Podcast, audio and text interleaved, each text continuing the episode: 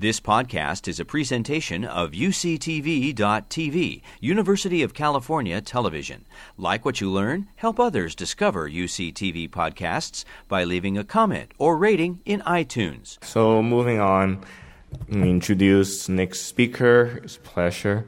Uh, Doctor Marion Peters. Doctor Peters uh, is the uh, head of the hepatology research and uh, also the chief of the liver clinic, and uh, I just want to mention that it's very important to the community physicians about, you know, how the liver clinic is run, and Marion really transformed the organization, you know, culture at U C S F. Now is a role model for the whole medical center in how the liver clinic performs. So, you know, the, it's a lot of credit to Doctor Peters. Wearing a different hat, Doctor Peters is also a world-class expert in autoimmune and cholestatic liver disease, and I can't think of anybody better to talk about, is it I G G four or not I G G four, autoimmune cholangiopathy.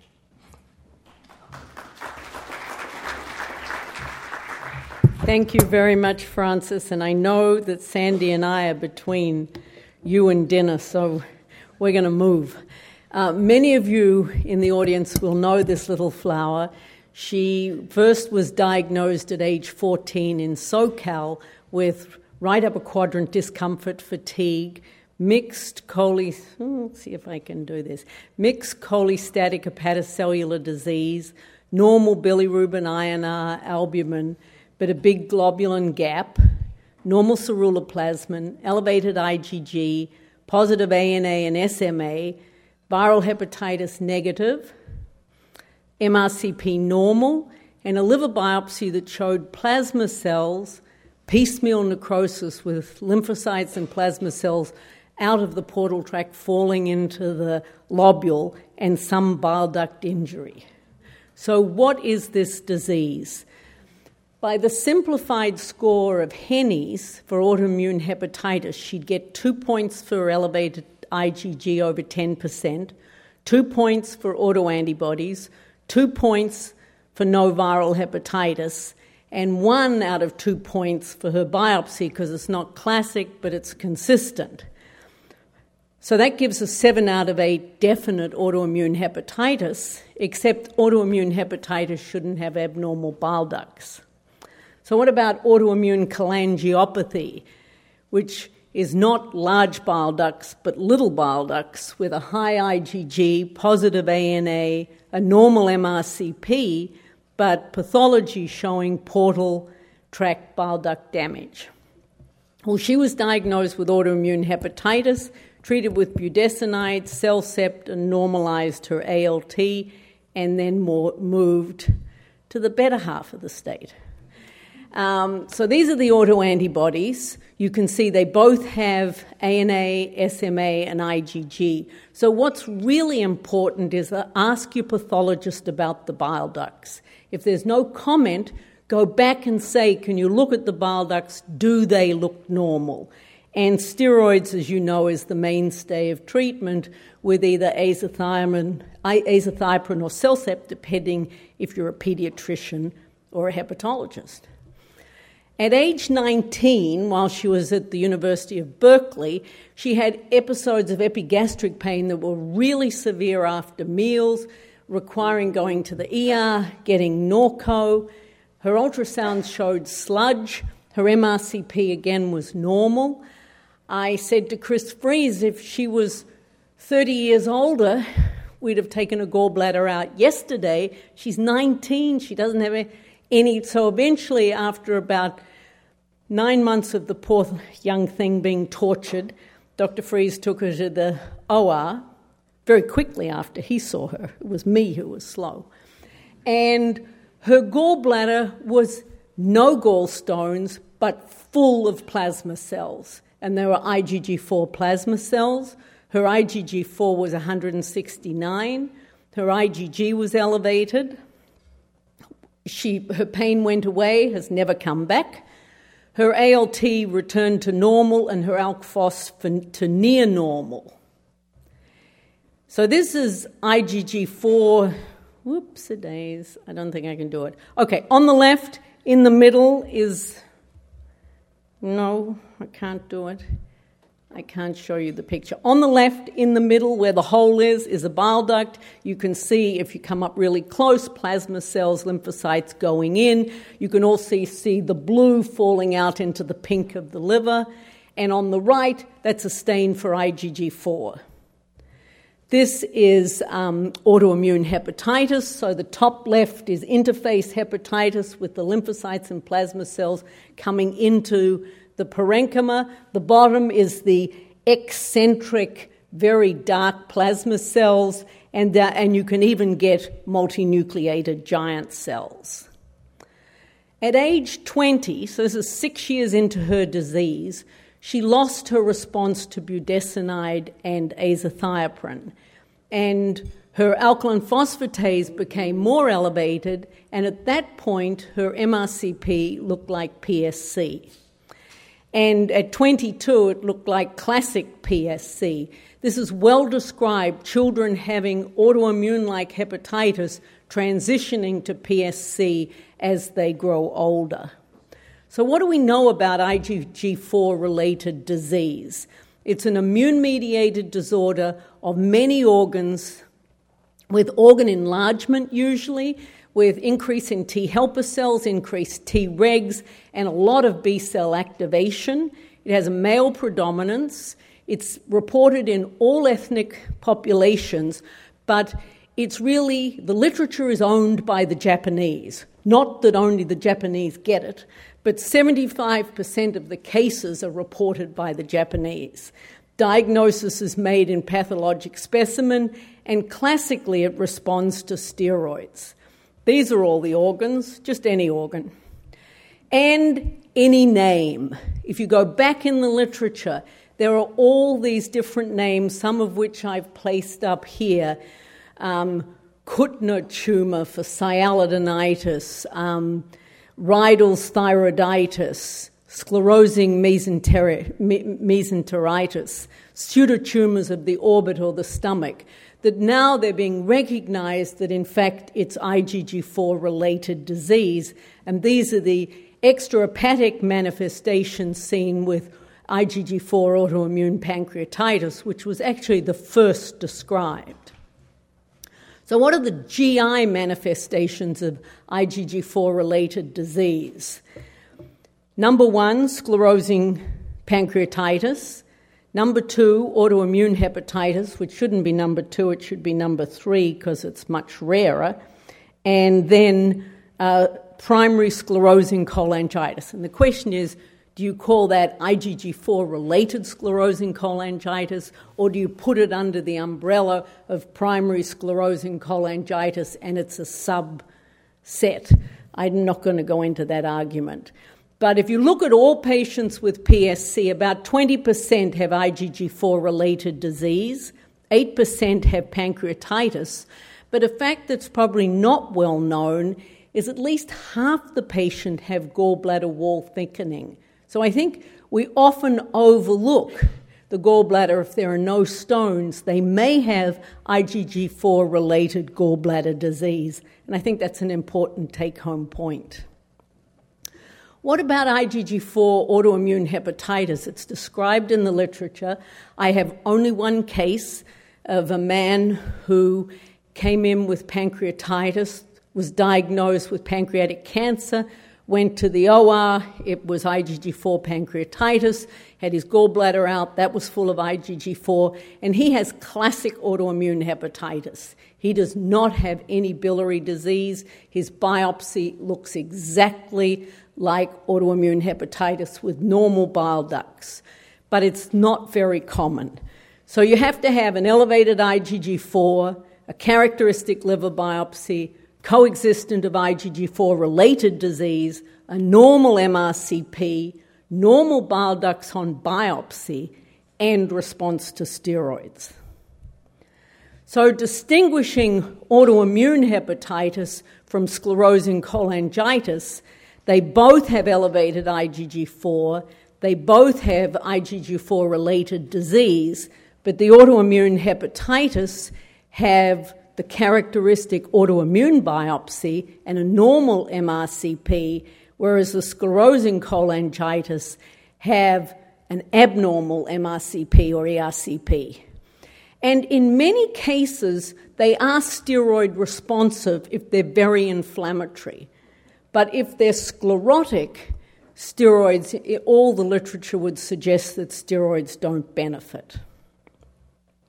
So what about autoimmune cholangiopathy, which is what I was asked to talk about, which is if you is the small bile ducts in the portal tracts associated with uh, portal tract inflammation and predominantly uh, plasma cells. This was well described about twenty-five years ago with a normal M R C P, elevated serum IgG, characteristic liver biopsy with bile duct damage, and effectiveness of steroid therapy if it was predominantly hepatocellular.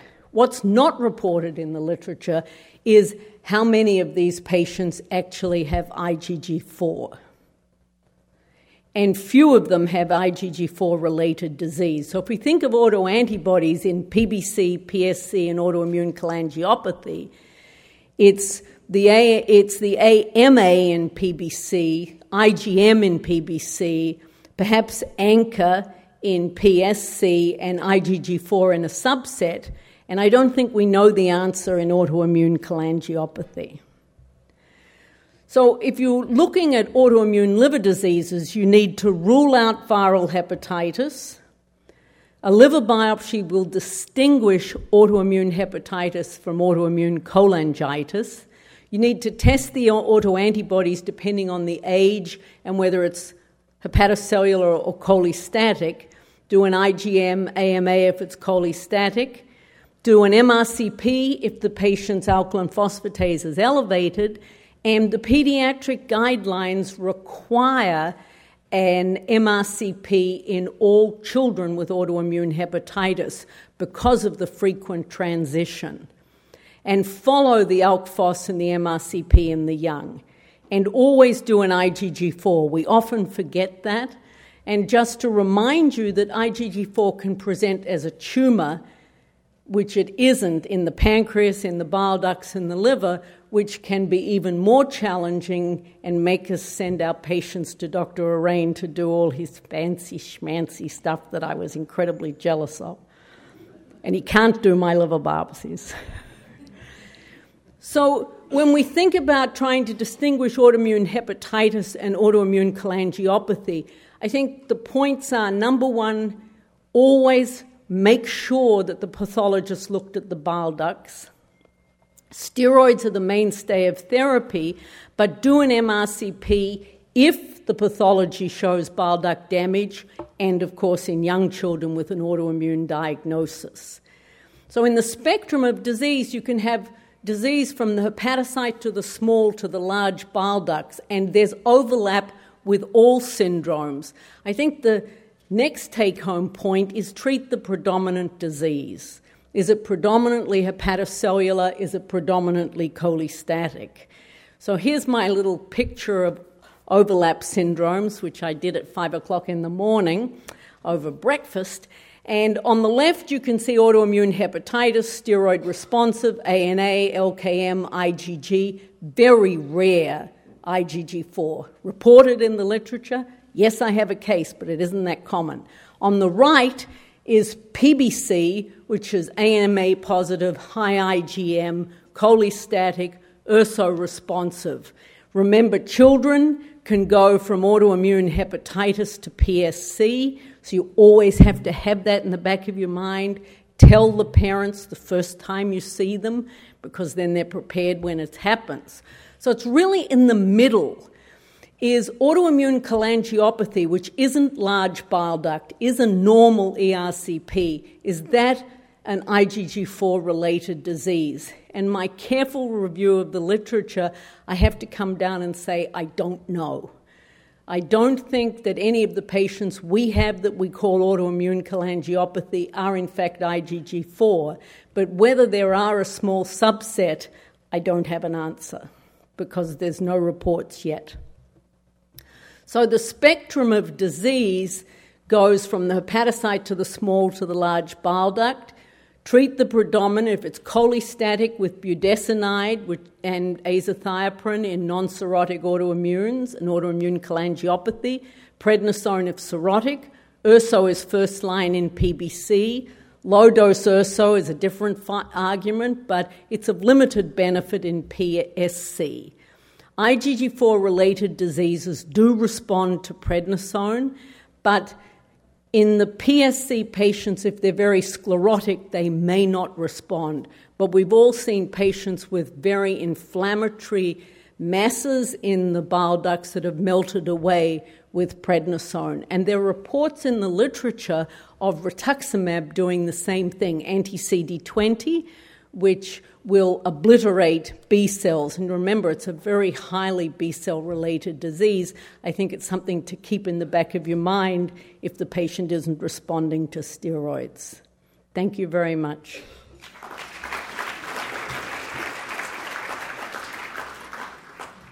Got back five minutes. I have to leave. I have to step aside so we can fix it. So thank you very much, Marion. That was uh, that was great talk. Uh, so maybe I can ask the first question, Marion. Um, so do you believe in a non-cirrhotic patient with autoimmune liver disease, you can you can wean them off therapy completely? Which which how do you decide? So um, well,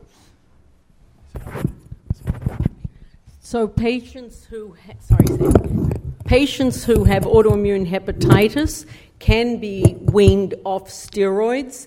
Do it slowly. Usually they're on budesonide and uh, azathioprine or Cellcept. Remember, there's never been a randomized controlled study of Cellcept, only of azathioprine, but the pediatricians use Cellcept. What you do is the data clearly show you monitor the I G G, and if the I G G goes under twelve hundred, remember, normal I G G is sixteen hundred, but all patients whose I G G was over twelve hundred failed to be able to get off uh, immunosuppression. And fifty percent of the patients whose I G G went under twelve hundred were able to get off. So I say to my patients, we'll take our time, we'll slowly go off budesonide, then we'll decrease the azathioprine, and then if your I G G is under twelve hundred, we'll give it a try to stop. Yes? Do you think there's any role for repeat liver biopsy to see if inflammation is resolved before you begin trying? So that's a good question. Is there any role for biopsy?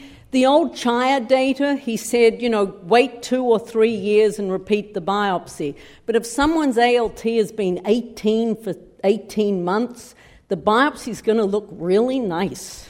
So I don't do a biopsy, I just monitor the I G G, and his guidelines haven't used that. But it's clear from this paper in the Journal of Hepatology that the I G G is very helpful, cheap, and not painful. You've been listening to a podcast by University of California Television. For more information about this program or U C T V, visit us online at U C T V dot T V.